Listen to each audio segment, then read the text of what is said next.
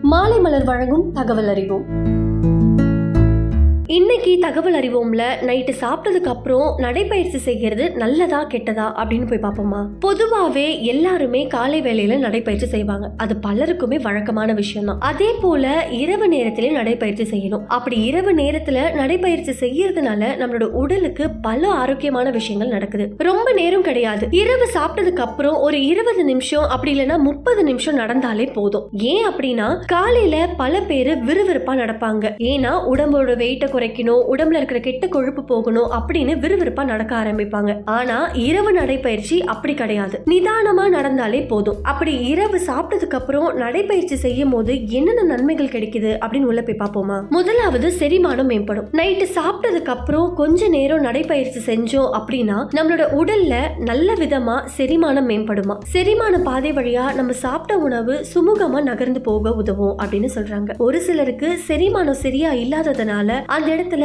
வீக்கம் அஜீரண கோளாறு ஏற்படும். அந்த மாதிரி எந்த நெஞ்செரிச்சலோ அசிடிட்டி பிரச்சனையும் ஏற்படாம இந்த இரவு நேர நடைப்பயிற்சி பயனுள்ளதா இருக்குன்னு சொல்றாங்க. ரெண்டாவது நம்மளோட எடையை கரெக்டா நிர்வகிக்குமா. நம்ம நைட்டு சாப்பிட்டதுக்கு அப்புறம் நடைப்பயிற்சி செய்யறதுனால நம்மளோட உடல்ல கூடுதலான கலோரிகளை எரிச்சு நம்மளோட உடல் எடையை சீரா நிர்வகிக்க உதவுதான். குறிப்பா அதிகப்படியான கலோரிகள் நம்மளோட உடல்ல சேர்றதுனால அது கொழுப்பா ஃபார்ம் ஆகும். அந்த மாதிரி கொழுப்பா உருவெடுக்காம ஆரோக்கியமான உடல் எடையை பராமரிக்க உதவுதுன்னு சொல்றாங்க. மூணாவது மனநிலையில மாற்றம் ஏற்படுத்தும். இரவுல சாப்பிட்டதுக்கு அப்புறம் நடைப்பயிற்சி செய்யறது நம்மளோட மனநிலையை மேம்படுத்த உதவுதான். உடல்ல என்டோஃபின் ஹார்மோன்களோட செயல்பாட்டை அதிகரிக்கவும் செய்யுமா. இந்த ஹார்மோன் நம்மளோட மனசோர்வெல்லாம் எதிர்த்து போராடி ஒட்டுமொத்த உணர்ச்சிகளையும் கட்டுப்படுத்தி நம்மளோட மனதையும் உடலையும் ஆரோக்கியமான வழியில கொண்டு போகுமா. நாலாவது சிறந்த தூக்கத்திற்கு வித்துடுமா. ஏன் அப்படின்னா பல பேருக்கு தூக்கத்துல தான் பிரச்சனையே உண்டாகும். அதனால சாப்பிட்டதுக்கு அப்புறம் கொஞ்ச நேரம் நடைப்பயிற்சி செஞ்சீங்க அப்படின்னா உங்களுக்கு ஆழ்ந்த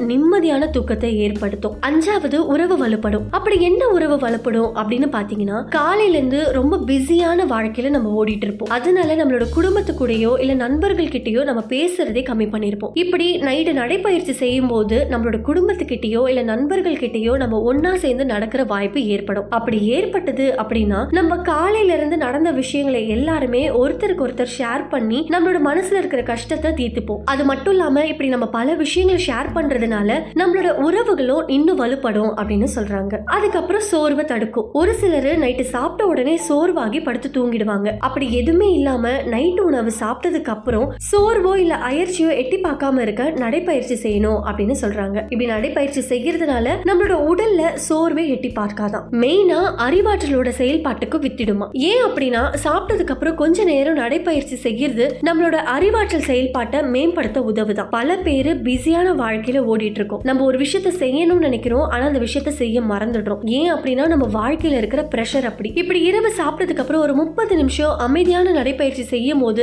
நம்மளோட மனசு அமைதியாகும். நம்மளுக்கு நினைவாற்றலும் அதிகமா கிடைக்கும். இப்படி மன தெளிவை மேம்படுத்தி நம்மளோட நினைவாற்றலை அதிக செய்ய இரவு நேர நடைப்பயிற்சி ரொம்பவே முக்கியம். இறுதியா மன அழுத்தத்தை குறைக்குமா? இரவு நேர நடைப்பயிற்சி செய்யும் போது நம்மளோட மனசு ரொம்பவே ரிலாக்ஸா இருக்கும். மன அழுத்தத்தை குறைக்கிறதுக்கு குறைக்கிறதுக்கான வாய்ப்பும் அதிகமாக இருக்கு. இரவு நேரத்தில் நடைப்பயிற்சி செய்யும் போது ரோட்ல யாருமே இருக்க மாட்டாங்க. நிம்மதியான ஒரு சத்தம் வெளிப்புறத்துல இருந்து நம்மளுக்கு காற்றும் கிடைக்கும். அந்த காற்றை நம்ம சுவாசிக்கும் போது நம்மளோட மனசுல ஒரு அமைதி ஏற்படுத்தும். அது மட்டும் இல்லாம தேவையில்லாத பதற்றத்தையும் குறைக்க உதவும். ஒட்டுமொத்தமா நம்ம மனநிலையும் மேம்படுத்த உதவும்னு சொல்றாங்க.